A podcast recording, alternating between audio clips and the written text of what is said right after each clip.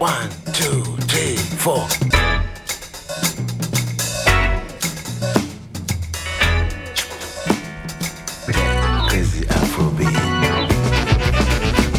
Radio Django, le grand direct, 18-19h.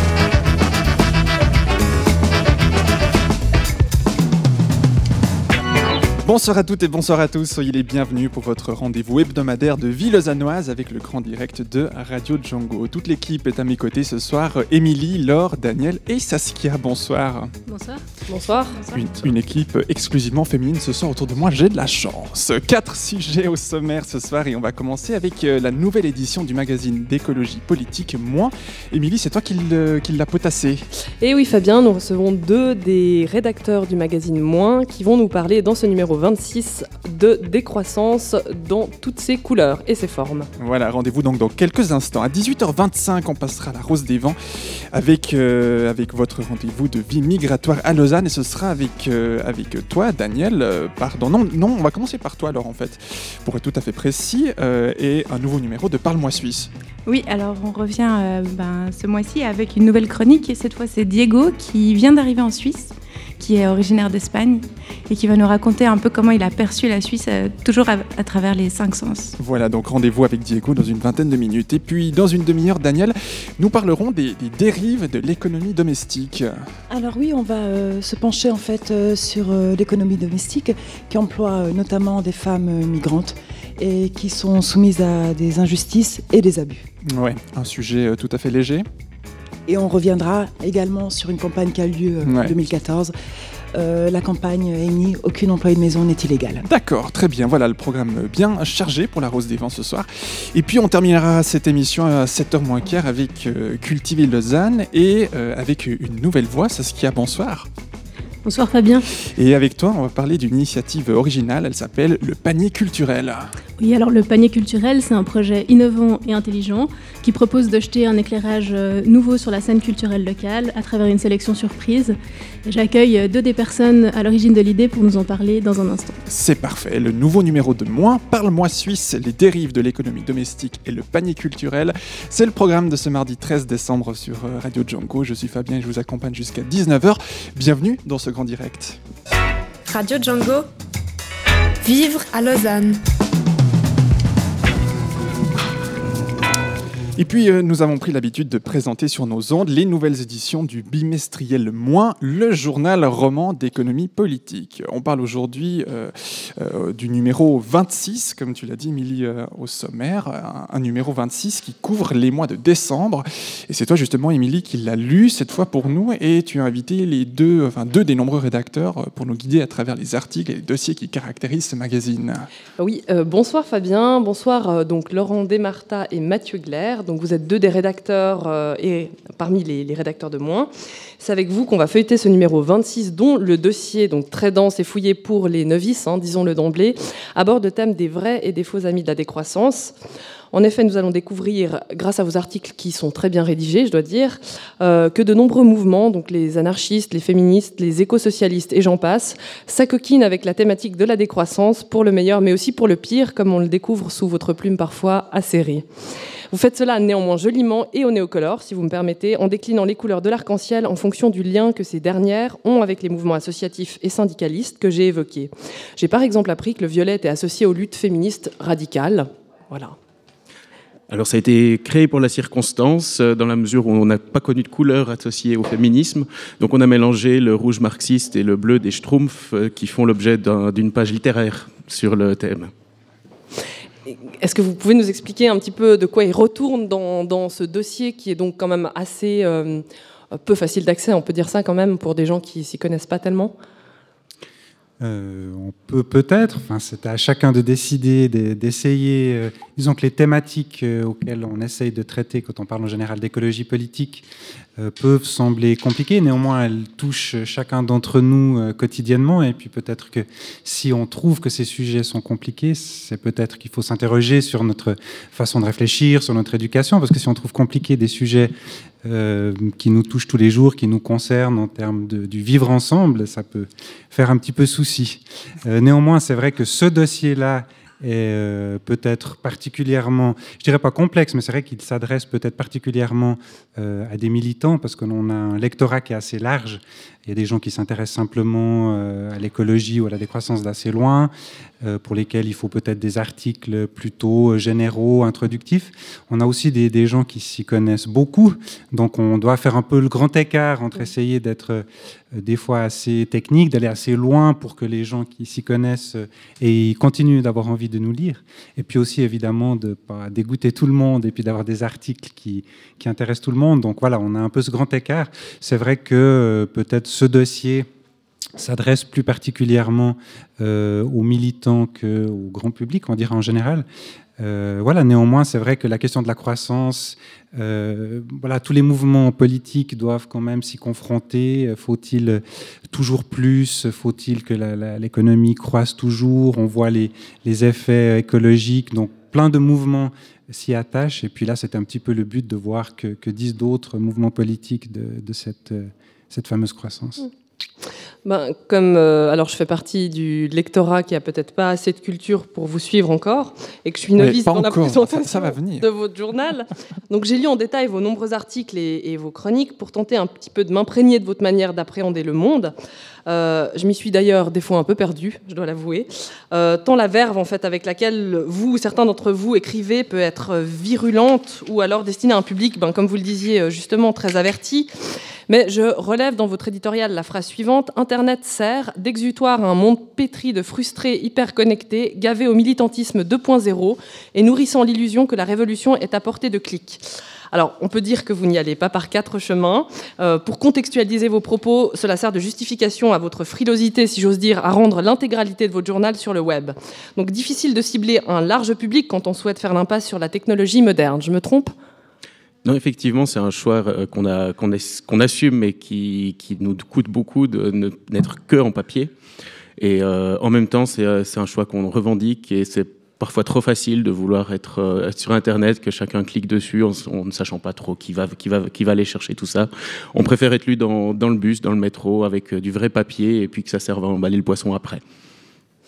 Vous avez, euh, peut-être, je ne sais pas si j'ose demander ça, mais vous avez des chiffres euh, du nombre de personnes qui vous lisent Comment, comment ça se... Oui, on a une, idée. On, vend à peu près 6 à 700 numéros en kiosque, euh, à peu près le même nombre d'abonnés.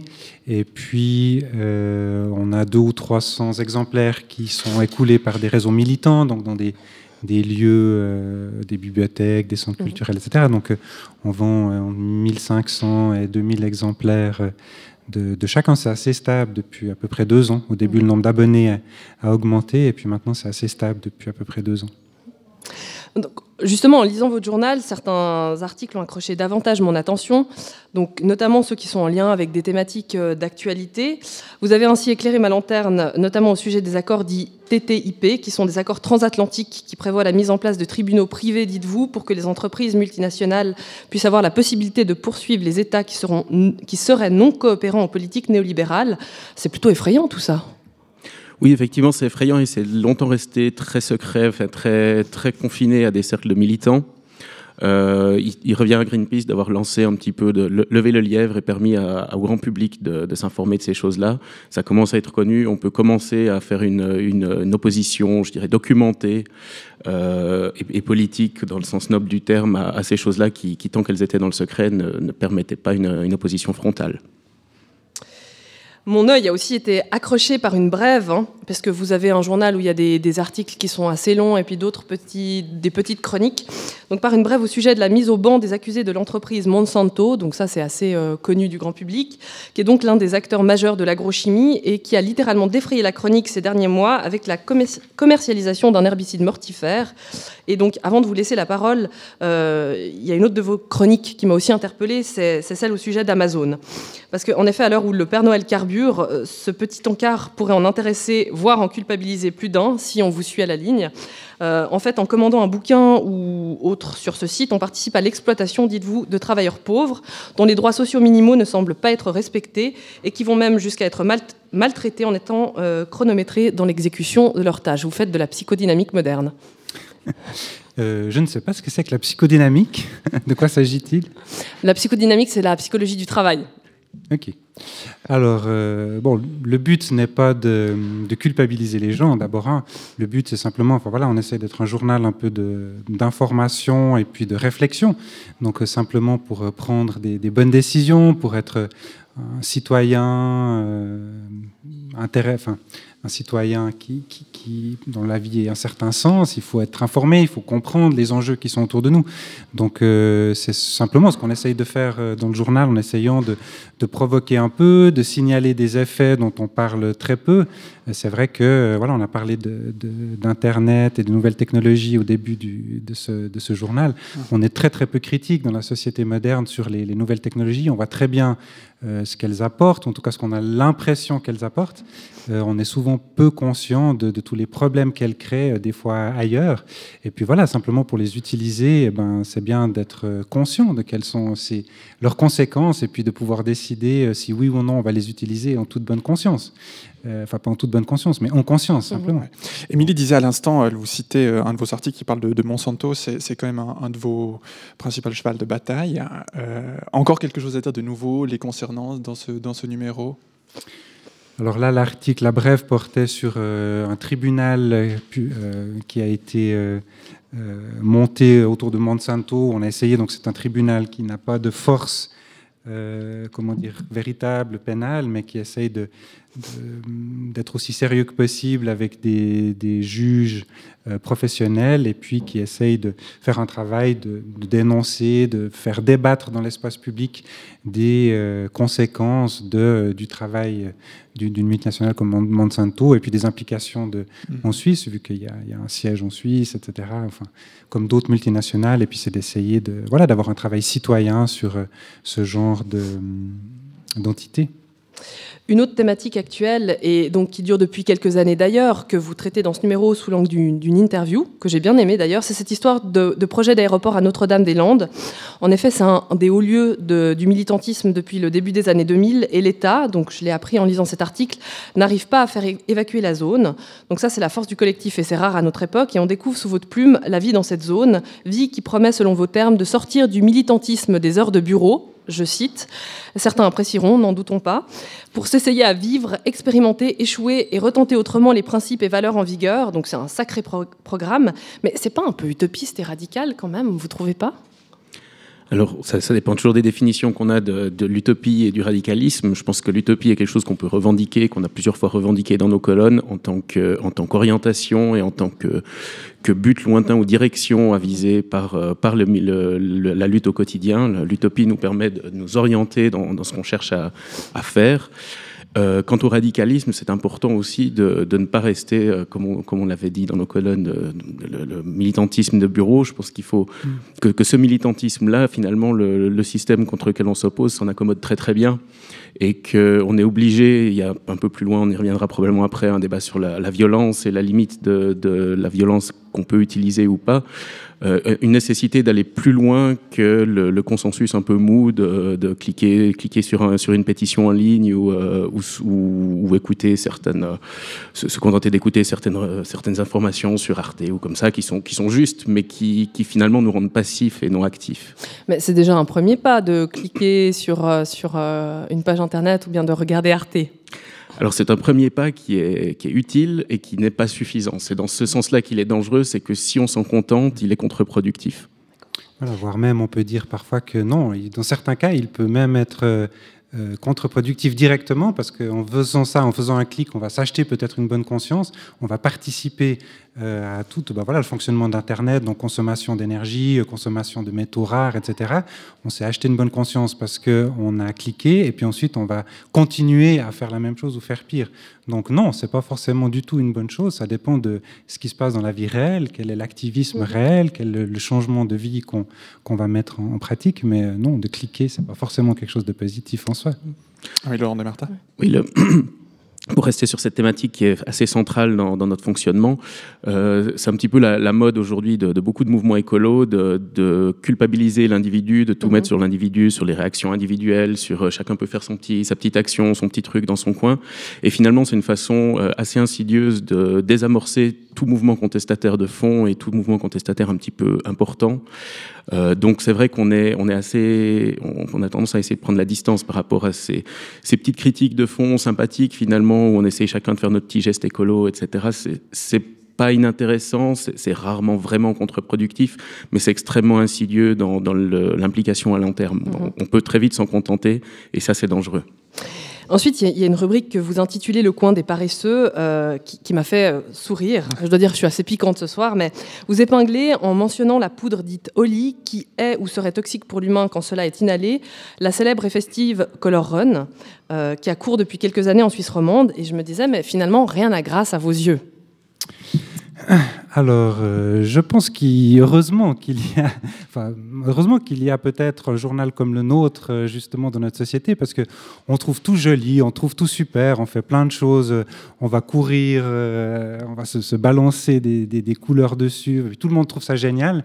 Et puis heureusement qu'il faut avoir quelques personnes qui mettent un peu de poil à gratter et puis qui, disent mais peut-être que c'est pas si génial que ça, euh, qui mettent plein d'autres choses. Donc on a des rubriques où on présente tout plein de projets également euh, positif où on essaye de montrer qu'est-ce qu'on peut vraiment faire à notre avis qui a vraiment de l'importance.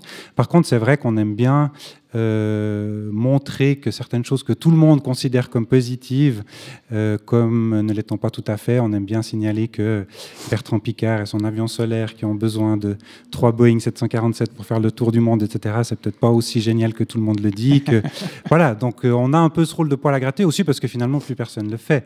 On a des critiques à gauche et à droite qui sont passablement de surface, mais des gens qui essayent d'aller gratter un petit peu en dessous, d'être radical dans le bon sens du terme, d'aller chercher les racines. Il n'y en a pas beaucoup. Alors peut-être que si on les défend un petit peu trop, peut-être que c'est pas si mal que ça. Et donc, en fin de journal, moi, je suis entrée dans votre article dénommé La violence dans les luttes écologiques, d'un abord plus accessible, je dois dire, euh, pour le commun des mortels dont je fais partie.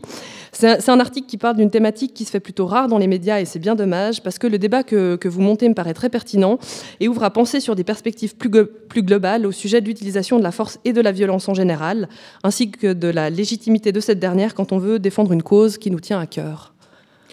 Alors effectivement, c'est aussi une thématique qui nous touche beaucoup. Et euh, personnellement, grand lecteur de Camus, je pense que mes premières vraies lectures politiques, c'est euh, le, les, textes de Camus sur les limites qu'on doit s'imposer euh, par rapport aux moyens qu'on utilise, en particulier Les Justes, une pièce de théâtre absolument formidable, dans laquelle euh, il, essaye de circonscrire les moyens qu'on peut se permettre d'utiliser pour une cause qui de, qui de fait est bonne, mais qui ne, qui ne peut pas, on peut pas se permettre de dire euh, tous les moyens sont bons lorsque le but est noble.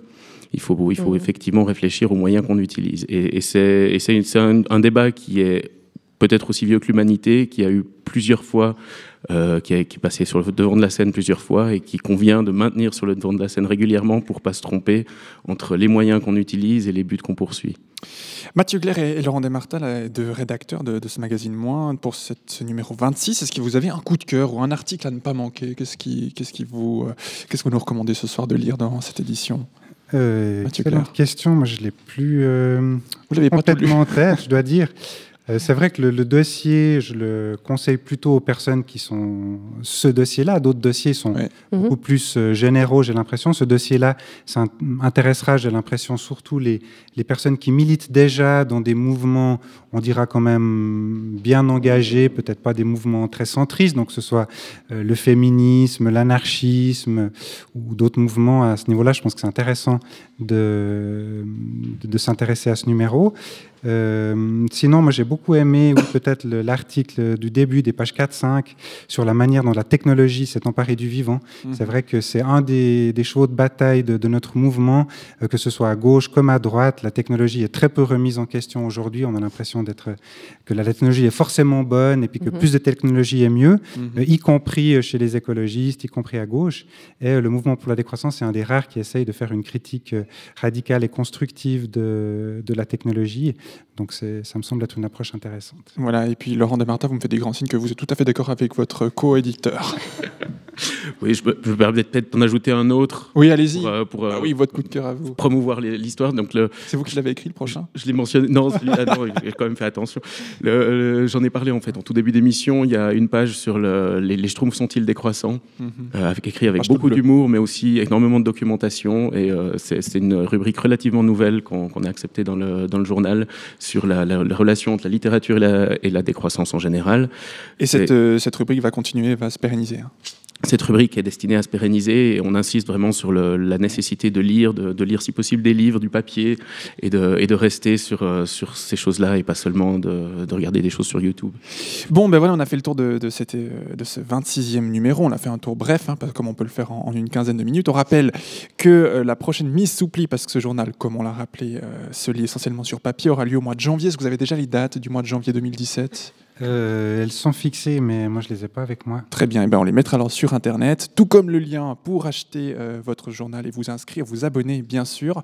Euh, vous pouvez joindre la rédaction à l'adresse email suivante info at acheter-ch. On vous met le lien sur notre site et il me reste à vous, remercier beaucoup, Laurent Desmartas et Mathieu Glaire d'être venu nous présenter votre numéro 26 du magazine Moins, le journal roman d'écologie politique qu'on peut trouver dès à présent en kiosque au modique prix de 5 francs. Merci. Merci à vous. Merci. Un sujet à retrouver sur django.fm et merci Émilie.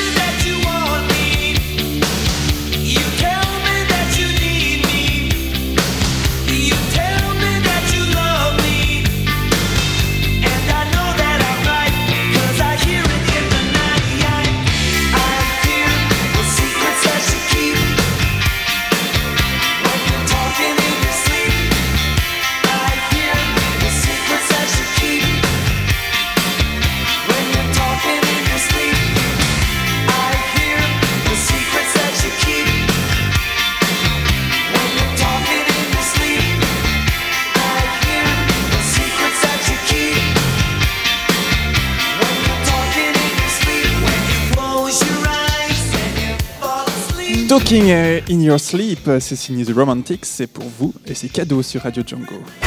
Radio Django, la rose des vents. Bonsoir Laure. Mm, Bonsoir.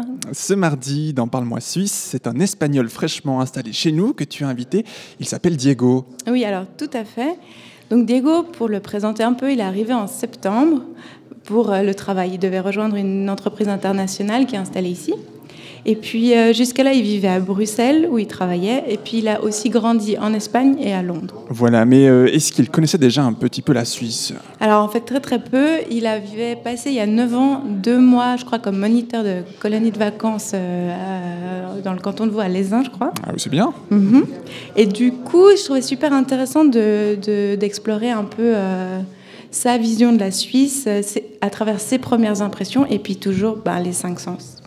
Donc tu vas voir, j'ai commencé par lui demander de se souvenir cette fois de sa, la première euh, saveur, le premier goût qu'il associe à notre pays.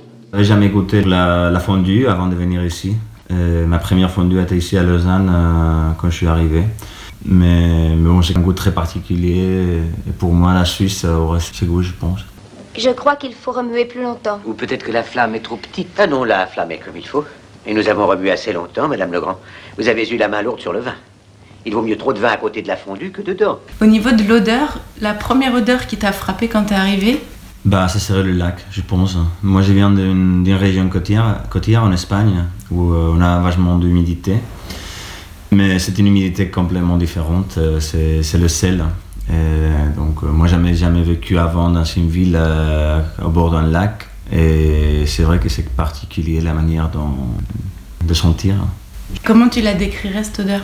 Bah, c'est l'humidité, c'est de l'eau quoi. C'est de l'eau fraîche, euh, mais c'est pas que de l'eau fraîche. hein. Euh, il y a quelque chose d'autre, euh, je ne sais pas si c'est la nature, l'organisme qui habite euh, dans l'eau du lac qui lui donne un, un odeur très très particulier.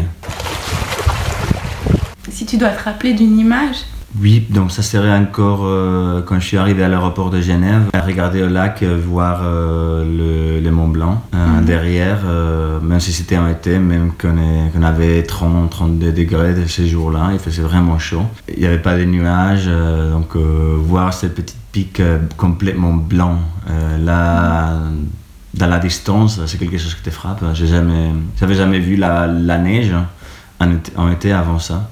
Puis tu t'attendais à voir comme ça les montagnes enneigées dans ton imaginaire ou c'était vraiment un truc qui, qui t'a... Ça m'a frappé. Ça m'a frappé. Je ne l'espérais pas comme ça. Enfin, je n'avais aucune idée. Je te parle de sa fin quand la première fois que, que je suis venu ici en Suisse, mais je crois que je crois pas que j'attendais voir ça. Non, pas du tout. Et t'aurais peut-être un truc que t'as vu qui t'a frappé mais dans le sens négatif? Chose qui me frappe beaucoup de, de la Suisse, de ce, par rapport à mon- mes expériences passées, c'est la quantité d'argent qu'on voit. qu'on voit où?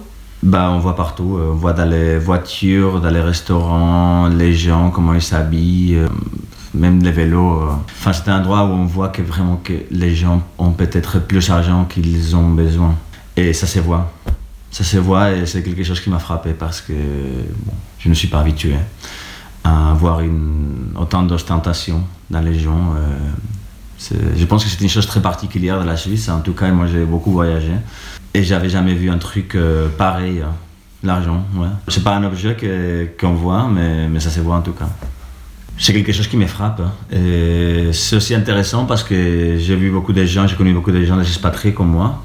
Et je me suis rendu compte que plus de temps tu as passé en Suisse, plus euh, tu vois que cela soit normal. Dépenser 6-7 000 francs dans un vélo. Pour moi, je ne le trouve pas normal euh, maintenant. Et je ne voudrais pas trouver ça normal.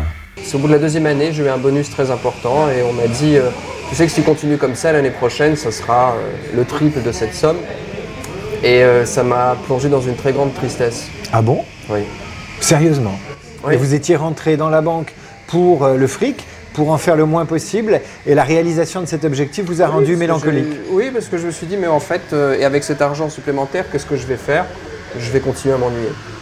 Est-ce qu'au toucher, il y a quelque chose qui t'a surpris ou qui t'a paru vraiment typiquement suisse? Je dirais pas une chose qui soit exclusivement suisse, euh, mais peu après arrivé, quand j'ai eu mon vélo, mon VTT, je suis allé avec un ami euh, dans les Jura. Et encore une journée de soleil euh, très très belle. On a descendu euh, jusque-là des jours, euh, de la montagne. Donc là, toutes les sensations que tu as à l'heure de toucher, enfin, ton vélo, les arbres, les pierres, la nature en fait. Puis on s'est fait un bain dans le, dans le lac des euh, toucher les vélos, toucher les arbres, toucher les pierres, toucher le lac, l'eau des lacs. c'est particulier. Surtout par rapport à où j'habitais avant, où on n'avait pas la nature de manière si accessible. C'est aussi l'une des raisons pour lesquelles euh, j'ai- accepté de déménager ici en Suisse.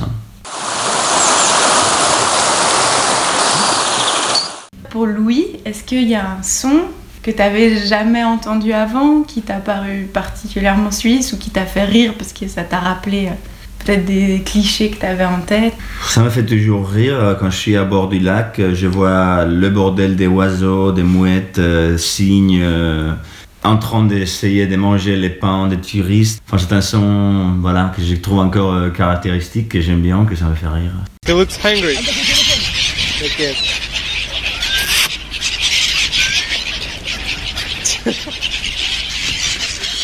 Diego, ce mardi au micro de l'or pour euh, Parle-moi Suisse, la chronique des 500 Suisses. Dans ce grand direct, une, dans ce grand direct, pardon, une capsule à retrouver sur notre site internet www.django.fm. Radio Django, 18-19h. 18h30 exactement et on passe à la Rose des Vents. On continue la Rose des Vents et nous parlons d'économie domestique, Daniel, et plus spécifiquement des femmes euh, sans statut légal euh, d'employé euh, dans ce secteur en, plein essor. Ce secteur serait-il devenu indispensable au, dit bon fonctionnement de la société? Alors en effet, l'économie domestique est devenue un véritable marché de l'emploi, répondant notamment au manque d'infrastructures collectives comme les crèches ou les unités d'accueil pour écoliers, sans parler des lieux de vie pour euh, personnes âgées. Le problème euh, n'est pas tant le travail domestique, mais le manque de reconnaissance et de visibilité des personnes qui travaillent dans ce secteur et leurs conditions de travail. Combien de personnes, euh, Daniel, travaillent dans l'économie domestique euh, et quel est leur profil actuellement? Alors en Suisse, on compte plus de 100 000 personnes travaillant dans les ménages privés comme employés de maison ou euh, garde d'enfants. La plupart de ces postes sont occupés par des femmes migrantes euh, sans statut euh, légal et sans permis de séjour, bien sûr, et elles restent exposées à diverses formes de précarité et d'abus. Et malgré la campagne lancée en 2013, aucune employée de maison n'est illégale. Les personnes sans statut légal, employées dans l'économie domestique, restent soumises aux incohérences du marché du travail et des décisions en matière de politique migratoire. Ouais, un sujet qui semble passablement délicat. Pour en parler ce soir, nous accueillons Sylvia Marino, bonsoir. Bonsoir.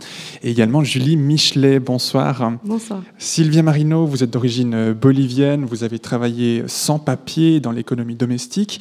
Aujourd'hui, vous êtes régularisée et euh, vous n'avez pas oublié votre combat et vous militez toujours pour soutenir les femmes sans statut légal, prisonnières d'une forme d'esclavage moderne.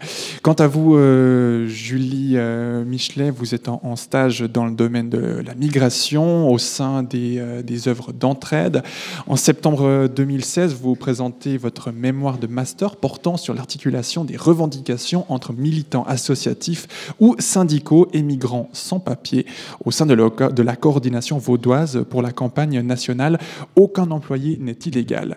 Euh, portée par l'association Reconnaître le travail domestique, régulariser les sans-papiers, cette campagne d'envergure nationale est lancée en 2013 euh, par la plateforme nationale pour les sans-papiers. Plusieurs syndicats, des associations et des œuvres d'entraide de Suisse ont participé également à cette campagne. Alors, avant de rentrer dans le vif du sujet, euh, pour quelles raisons le travail domestique rime souvent avec euh, précarité, Julie? Euh, le travail domestique, donc je peux peut-être aussi rapidement préciser qu'il ne concerne pas seulement le fait de faire le ménage, les courses ou la cuisine, mais également toutes les activités qui ont lien au, au care, donc au fait de prendre soin d'eux. Euh, donc euh, ce travail n'est pas toujours pas reconnu comme une, euh, véritable activité professionnelle. Et donc cela se traduit notamment par le fait qu'il n'est pas rémunéré quand on le pratique pour son ménage, mais également qu'il l'est très mal lorsqu'il est délégué. Le fait que cette activité ne soit pas reconnue comme un véritable travail fait qu'on ne reconnaît pas encore l'importance de ce secteur économique en Suisse et que euh, ce n'est pas un motif euh, d'immigration valable. Un autre signe de déconsidération euh, dont souffre ce secteur est le fait que la loi sur le travail ne s'applique pas à ce secteur et donc le manque de couverture institutionnelle place dans une situation de vulnérabilité importante les, trava- les travailleurs et où la dépendance à, donc à l'égard de l'employeur est totale et où les possibilités de se défendre sont quasi inexistantes. La qualité de vie de ces personnes dépend donc essentiellement de leur aptitude à trouver un emploi et surtout après de le garder. Donc finalement, face à ce manque euh, de reconna- reconnaissance, en 2014, plusieurs euh, collectifs de soutien aux sans-papiers et des associations de défense des droits euh, des migrants soutiennent la campagne nationale Aucune employé de maison n'est illégal. Finalement, quels ont été les principaux motifs de cette campagne? Bah, euh, les constats sont doubles, euh, enfin, qui mènent à cette campagne sont doubles. C'est tout d'abord, euh, comme vous l'évoquiez tout à l'heure, euh, le nombre de plus en plus important de personnes sans papier qui travaillent dans ce secteur. Environ 40 000 personnes. Environ 40 000 personnes en Suisse, oui, tout à fait. Euh, donc ça signifie en d'autres termes qu'une personne sans papier sur deux travaille dans ce secteur d'activité. Euh, les, besoins euh, vont donc en augmentant dans ce secteur et, ne sont pas couverts euh, par l'offre des services publics, ni par ailleurs par celle des services d'aide ou de soins à domicile. Et aujourd'hui, on réalise que sans l'apport de ces personnes migrantes et surtout sans papier, on ne pourrait pas fonctionner. Donc elles sont économiquement essentielles, mais elles sont toujours invisibles de par leur activité et de par leur manque de statut. Euh, ce qui implique qu'elles n'ont souvent aucune protection sociale et que bien que l'accès aux tribunaux des prud'hommes soit en général garanti euh, sans risque de dénonciation, ça fonctionne très mal dans les faits. Donc cette situation, pour les tenants de la campagne, euh, ça ils soulevaient le fait que ça représente une aubaine pour certains, que c'est une solution à bas coût pour la Suisse qui lui permet d'une part de pallier le manque d'infrastructures collectives et de ne pas avoir à remettre en question l'organisation sociétale qui repose encore fortement sur la division sexuelle du travail. Mais finalement, quelles ont été les principales revendications de cette campagne? Donc les buts prioritaires ont ont été euh, de lancer un véritable débat sur la valorisation du travail domestique et par extension euh, de, de faire reconnaître l'importance de ce secteur d'activité économique pour la Suisse, de régulariser les employés de maison présentes sur le territoire, euh, ainsi que de décriminaliser les employés et leurs employeurs tant que ceux-ci respectent le contrat euh, type de travail en vigueur. Et finalement, euh, comme je le disais tout à l'heure, de rendre accessible aux sans-papiers sans risque de dénonciation l'accès aux tribunaux des prud'hommes ainsi que l'affiliation aux assurances sociales. Quelle a été la portée de cette campagne qui a pris fin en décembre euh, 2014 Euh, le bilan qu'on peut en faire reste euh, mitigé parce que euh, le point principal, c'est que les réalités cantonales sont souvent trop différentes et ça a été un frein pour l'élaboration d'objectifs politiques communs. Euh, Quand vous parlez de distinction en fait euh, entre la Suisse allemande et la Suisse euh, francophone, ouais, est-ce que fait. ça a vraiment posé un problème? Euh, pour se mettre d'accord sur les objectifs, je pense que oui. Et Parce que c'était une campagne nationale, hein, il faut le C'était repréciser. une campagne nationale, tout à fait. Et, et en fait, ce qui peut apparaître comme étant un progrès pour certains cantons, finalement constitue un recul pour d'autres. Euh, dans les cantons de Vaud et Genève, par exemple, l'accès aux tribunaux des prud'hommes fonctionne relativement bien, mais, mais pas du tout ailleurs. Donc on a des réalités qui sont euh, vraiment très différentes. Et, euh, et je pense que ça, ça a été un, un frein important, mais on peut tout de même dire que le débat a pu être entamé, que ça a été une bonne chose pour ça. Et, Mais finalement, le, le débat reste mitigé à cause de ces dissensions entre les deux le Suisses, bilan de la si campagne, disons, oui, effectivement. Sylvia, vous êtes une, une ancienne membre de l'association euh, Reconnaître le travail domestique, régulariser euh, les, sans-papiers, une campagne que vous avez suivie et à laquelle euh, vous avez largement participé. Quel est votre bilan? Un peu comme Julie, je partage son point de vue. hein, c'est un, un bilan mitigé. Si bien il a permis de montrer que la problématique ne touche pas la Suisse romande seulement, ça touche aussi la Suisse alémanique. Mais elle a aussi montré combien cette problématique est traitée différemment et que ça a mis aussi en évidence que les personnes qui habitent en Suisse alémanique sont moins bien défendues que les personnes en Suisse romande. Il y a même euh, une blague qui court qui dit c'est mieux d'être sans papier à Genève qu'à Zurich. Qu'à Zurich. Donc euh, c'est tout dire. hein. Et puis euh, voilà, et, et puis on a montré aussi qu'on n'était pas qu'il y avait tellement de difficultés, on n'a pas tout, la campagne n'a pas tout résolu. Elle a permis juste d'entrer en matière. Et puis euh, la convention euh, de la OIT aussi, qui a été signée, ça aussi a permis une, discussion plus large. Et puis ça a permis aussi euh, cette traité qui doit être signé par la Suisse, ratifié par la Suisse. Ce qui serait aussi intéressant, c'est de comprendre finalement comment est-ce que par votre travail, Julie, vous avez pu analyser ces articulations entre les revendications donc des militants des milieux associatifs et des migrantes. Et il semblerait qu'à cet égard, euh, il y a des nœuds dans ce sens où on sait très bien que la lettre en fait ne reconnaît en fait finalement que le, le- le travail en fait des personnes qualifiées, ce qui exclut d'office euh, les personnes migrantes. Et il y a le problème de cette loi du marché du travail qui ne reconnaît pas le travail domestique. Finalement, quelle est la marge de manœuvre des, des réseaux de soutien? Effectivement, la marge de manœuvre des associations de soutien, elle est tout à fait limitée. Euh, et puis, je pense qu'il faut relever que euh, c'est en grande partie grâce au fait que de nombreuses organisations émanant de la société civile euh, ont, ont su garder le dialogue ouvert avec les autorités, que des compromis sont scellés au fur et à mesure pour, pour améliorer le quotidien de ces personnes. Euh, après, je pense que la chose qui est la plus importante dans cette campagne, c'est effectivement euh, l'autonomie des personnes sans papier pour s'investir dans ce type de campagne. C'est que euh, il y a le paradoxe euh, qu'elles revendiquent euh, des droits au sein d'un système euh, duquel elles sont finalement exclues. Donc ça, ça limite euh, tout à fait la parole. Et puis, euh, si on va plus loin dans ce sens, peut-être qu'on on, on peut, peut-être même parler de sous-citoyenneté parallèle qui s'opère parce qu'elles ont une vie euh, finalement euh, à peu près normale en, ayant des enfants, en travaillant, mais le droit à la parole est par contre, lui, difficile. Parlant du droit à la parole, Sylvia, est-ce que vous avez eu le sentiment que le, le soutien en fait des associations était suffisamment en fait dense pour arriver au bout de vos objectifs? Je pense que le soutien des associations sont là, c'est plus la sourde oreille des politiciens.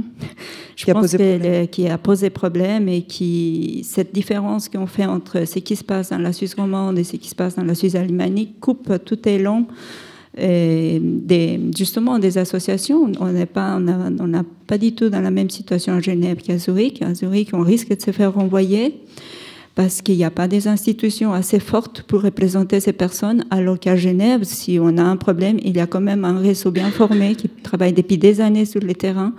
Donc, euh, ces renvois sera moins, moins vite et, plus difficilement aussi. Mais concrètement, qu'est-ce que vous auriez pu attendre du soutien des collectifs? J'aurais pu, euh, j'aurais aimé que les grandes organisations qui ont des réseaux déjà établis, euh, soit par des bureaux, et, et ouvert un travail beaucoup plus, euh, s'inspirer vraiment de l'expérience genevoise pour mettre ça en place. Je sais que ça prend des années, mais les, euh, les associations comme EPR ou UNIA qui ont des réseaux dans toute la Suisse, s'ils avaient pu faire un travail peut-être plus ça aurait été, euh, ça aurait été très bien. Mais peut-être avec le temps, ça va venir. C'est juste une discussion. Et est-ce que vous pensez que le potentiel d'auto-organisation justement euh, des femmes migrantes sans statut légal est possible en Suisse?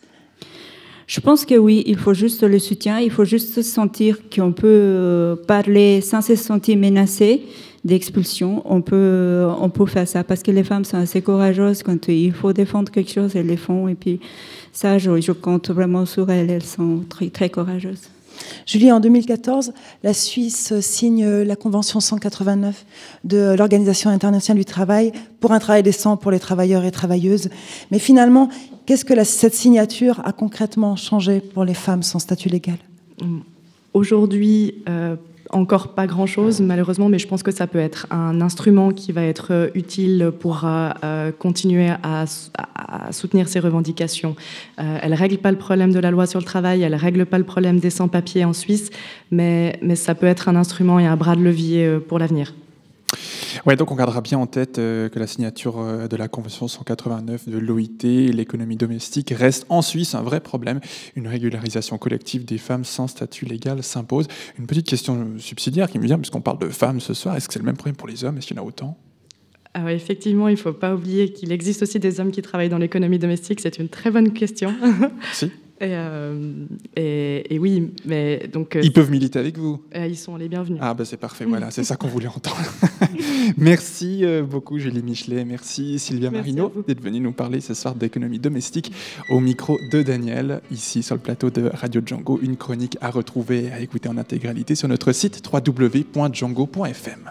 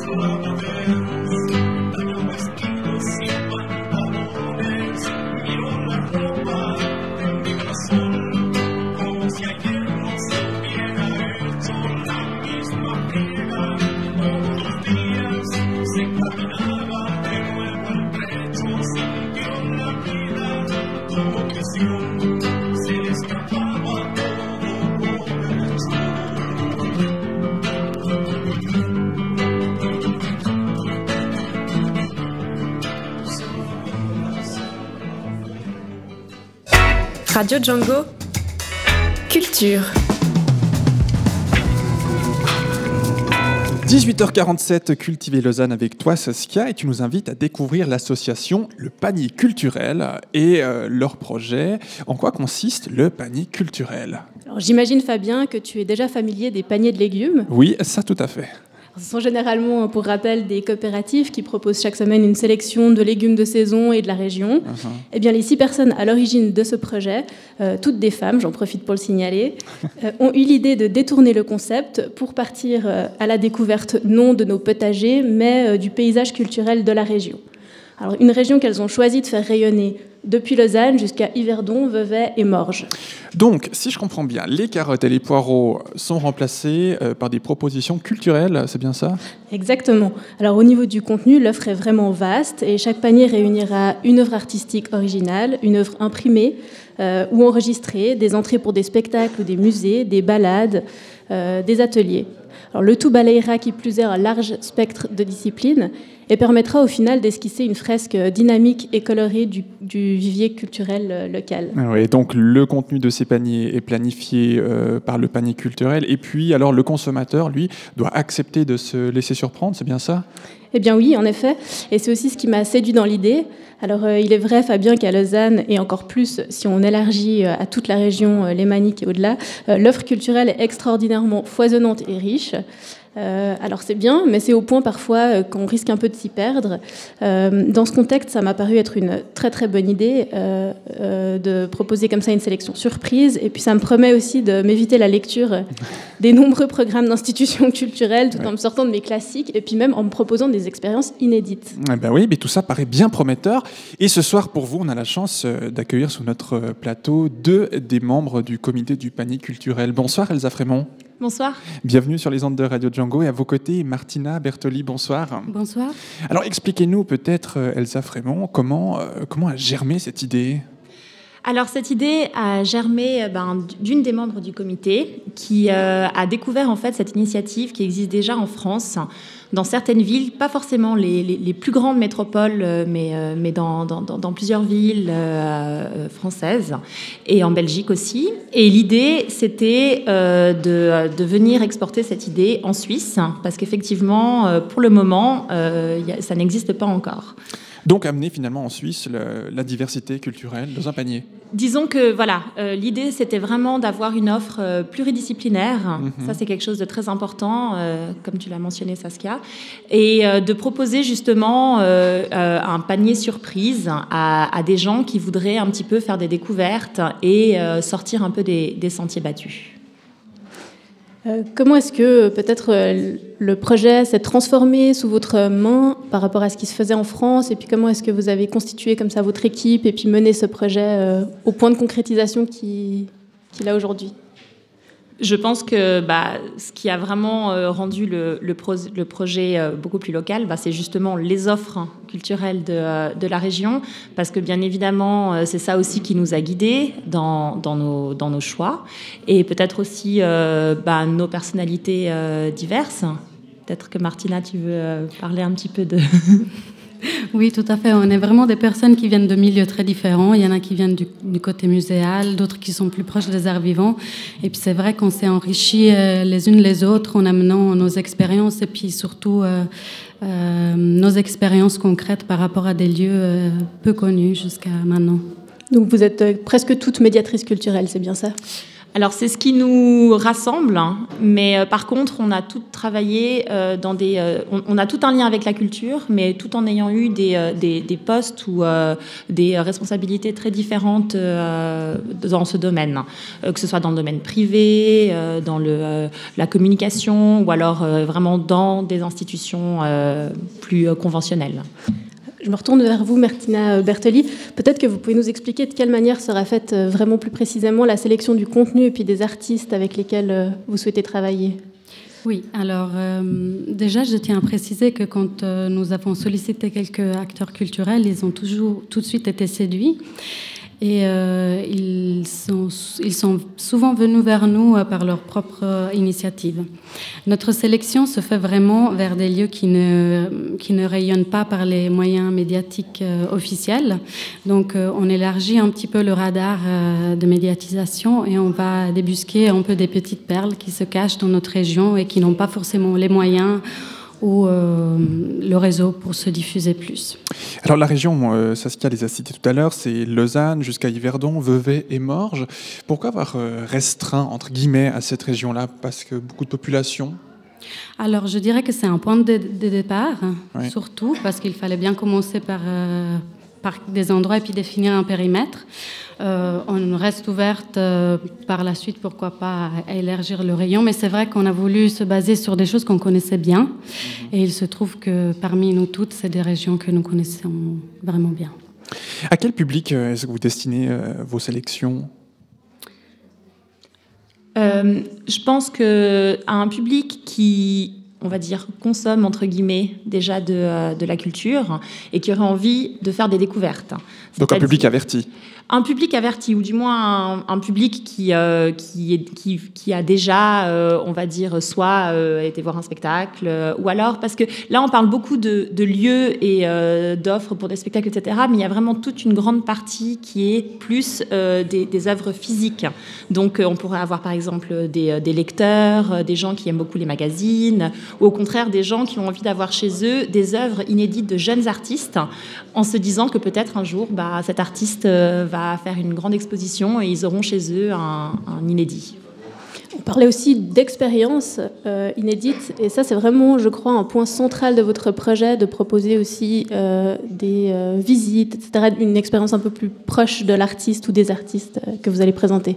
Oui, tout à fait. Donc le, le public qu'on vise, c'est vraiment euh, des gens qui ont envie d'être surpris et ouverts à la découverte. L'expérience qu'on propose est, inédite, effectivement, et puis euh, elle vise à élargir un petit peu la notion de culture, euh, disons, politiquement. euh, Ce que, ce que je pourrais rajouter par rapport à ça, c'est qu'en fait, dans ces offres de visite un petit peu différentes, c'est que c'est des offres qu'on ne peut pas trouver sur le marché. C'est-à-dire qu'on les, on les monte un petit peu sur mesure pour chaque panier.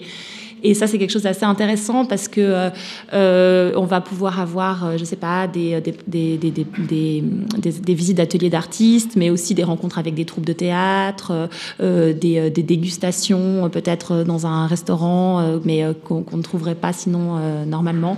Donc ça, c'est aussi quelque chose. Peut-être notre, effectivement, nos activités de médiatrice culturelle nous ont poussé à mettre ça sur pied. C'est quelque chose d'assez important. Donc en plus de, de- de distribuer ce, ce panier culturel, vous organisez des événements, vous êtes des organisatrices Organiser des événements, je dirais qu'on on crée du lien et on permet à des événements d'avoir lieu, mais euh, non, ces événements seront, ce seront les, les artistes et puis euh, des, les gens euh, qui montrent leur travail qui seront là pour les présenter. Donc, euh, il faut savoir euh, que vous êtes toujours en campagne de financement participatif sur wemakeit.ch euh, pour pouvoir concrétiser votre idée. Alors, pour rappel, juste à nos auditeurs, WeMakeIt est un site qui propose d'investir un certain montant dans un projet afin de contribuer à son développement. Si le panier culturel atteint son objectif dans les quelques jours qu'il vous reste, alors le premier panier devrait voir le jour le 21 mars prochain, en 2017. Est-ce que, pour ceux qui auraient été séduits par l'idée et qui voudraient tester votre proposition, pourriez nous expliquer comment est-ce que ça fonctionnera Elsa Frémont. Oui. Alors, euh, effectivement, donc si tout se passe bien, la campagne We Make It finit euh, le 18 décembre. Encore une semaine. Voilà, exactement encore six jours. hein. Euh, le site sera mis en ligne euh, pas très longtemps après, et donc sur le site, il sera possible euh, de commander euh, un panier, Euh, donc euh, le, premier panier, ou alors un abonnement. C'est-à-dire qu'on peut soit obtenir le premier panier de printemps qui sera euh, disponible à la dégustation à partir du, euh, du 21 mars, ou alors, euh, si on a envie de faire la totalité de l'expérience, s'abonner directement à l'année et du coup d'avoir quatre paniers, un en mars, un en juin, un en septembre et un en décembre. Sinon, il y aura aussi une soirée de lancement qui aura lieu au mois de janvier.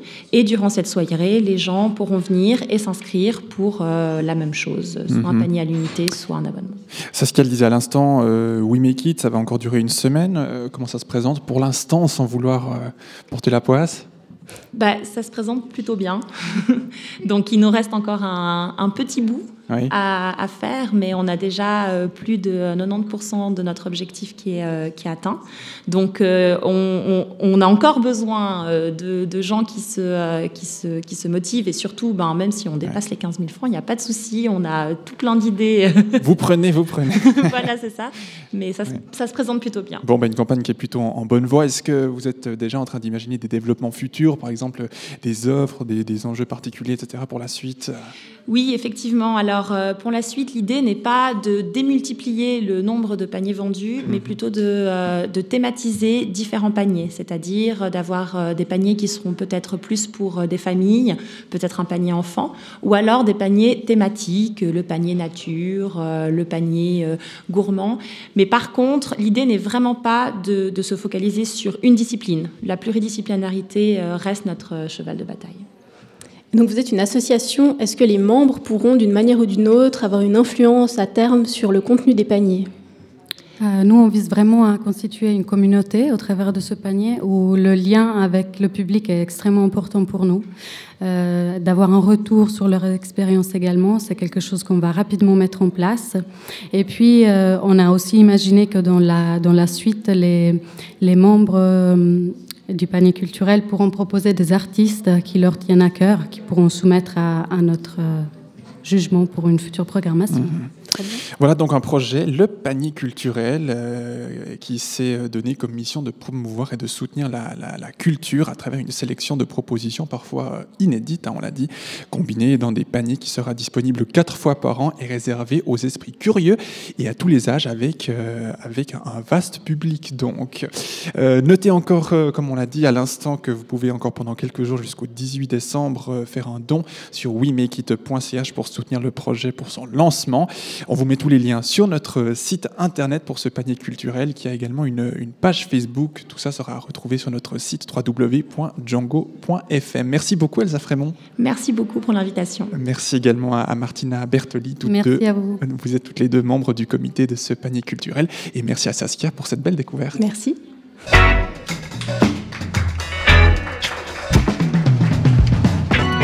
Quatre sujets étaient au sommaire de ce grand direct, le nouveau numéro du magazine Moi, Parle-moi Suisse, les dérives de l'économie domestique et le panier culturel. C'est le programme que nous vous proposions ce mardi 13 décembre sur Radio Django. Tous ces sujets sont à retrouver en podcast à partir de demain sur notre site www.django.fm.